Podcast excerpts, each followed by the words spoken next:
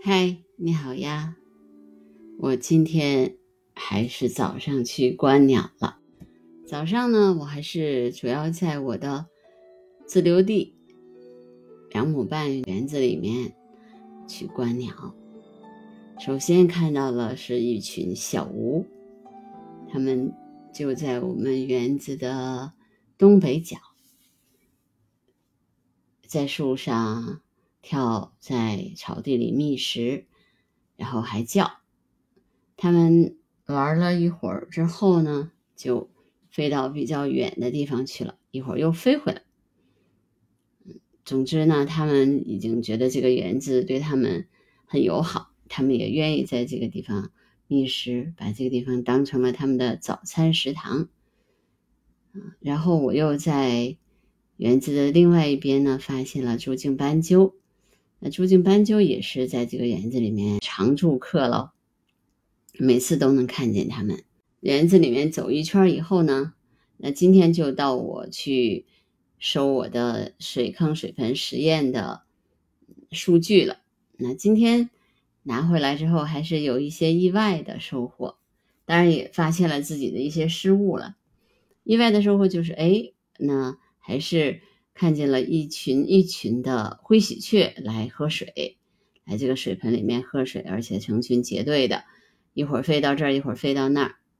然后看见了喜鹊也来喝水了。那小吴飞过去，但是它太小了，所以它有感应，但是看见它特别不容易。那我又又增加了一个水盆，原来是一个水盆一个水坑，又加了一个水盆，现在是两个水盆。加一个水坑，远红外相机呢重新调整了一下。上次呢，因为我的操作失误，把那个录像时间设成了三秒钟，所以前两天的录像就不是特别成功。可是照片很清楚。那晚上的时候还有黄鼠狼，那两只黄鼠狼又来喝水啊。还有早上的时候，因为虽然有一些雾，但是还是能看见小吴。和呃，应该是乌冬，还有灰喜鹊都来喝水了。那早上太阳一起来的时候呢，就没有那么大的雾了。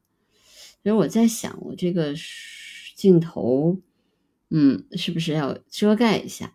要不然的话，这个万一下雨，是不是也会有问题呢？我现在还不太清楚，我得再实验，而且再跟那个客服问一下。看看有没有什么避免下雨啊，这个镜头湿的这个方法。嗯，那我反正现在呢就是一个基础性的试验嘛，所以很多的东西还在调整的过程当中，但是还是很有收获的。特别是看见嗯那些鸟在那很自由自在的有水喝，我就觉得挺开心的。因为就像我之前介绍的，就是我们整个这一片呢，它没有水，没有水坑，也没有。水塘，所以呢，嗯，鸟能够这地方喝水也不容易，就每天都得补水呀。那我昨天补了一点，今天又补了一点，每次过去都补一点水。那今天因为增加了一个水盆呢，又也增加了一些水量。看吧，我觉得希望我的这个水塘和水盆实实验能够继续有更多的收获。因为野生动物呢，比如说黄鼠狼，那就属于野生动物了。基本基本上都是晚上来。在远远红外相机拍摄的照片中，还有一只橘色的猫。这只猫呢，非常喜欢到这个水坑里面去喝水，然后还跑到我的远红外相机前面去打滚睡觉，憨态可掬。我准备把它的故事也放到我。我的水盆坑和水盆实验当中吧，那这因为这都是自然拍摄嘛，所以它们是什么样子就是什么样子的。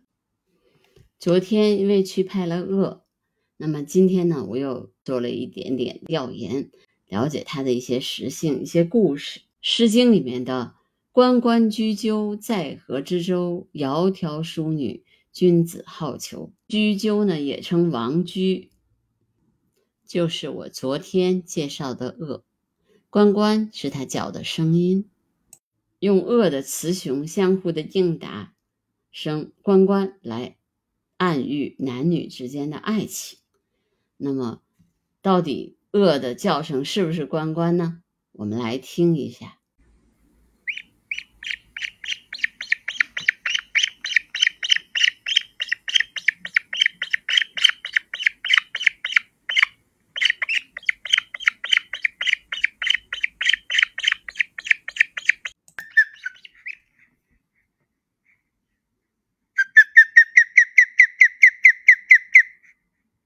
这就是恶的叫声。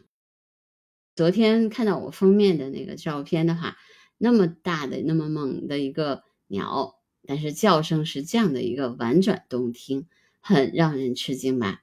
很多的猛禽的叫声其实都不猛，都比较温柔。现在基本上大家都认定雎鸠就是恶，但是在此之前呢，还有一些别的说法，比如说认为雎鸠是鸳鸯。是水蛭，但是根根据鸟类学家的一些考察和《诗经》里面对其场景的一些描述，认为就是鹅在河舟间飞翔，呃，以关关的声音来相互应答。古代的人啊，其实对鹅非常的尊重，比如说将举目四顾形容为恶士或者恶故。把推荐人才称为“恶表”或者“恶见”，形如恶爪的枝条，恶爪像恶那样矗立不动的，称为“恶立”。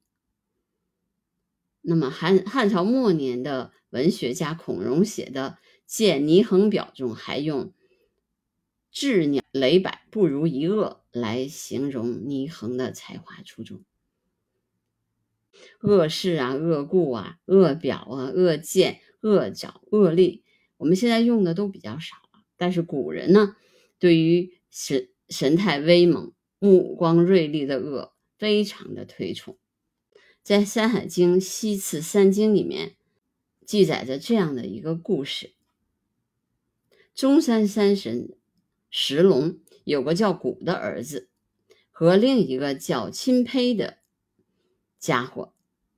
合伙将一个叫主江的天神杀死在昆仑山的东南方。皇帝知道这件事情之后，非常的生气，就把这两个人杀了，将他们杀死在中山南面的瑶崖。钦佩力气不善，化作一只像雕的大鸟，白头红嘴虎爪，背上有黑色纹斑纹，鸣叫的声音像号。它出现在世上，世上就一定会有大的战乱，这就是恶。所以，恶这样的鸟，它它不仅是唯一的在鹰当中会捉鱼的鸟，而且在中国古代，它是一个非常受人尊重的鸟啊！而且它还有很多的故事啊！我再配一张呃恶的照片，让大家欣赏一下这种既。英姿飒爽，又又象征爱情的鸟吧。那我今天的播客就到这儿，拜拜。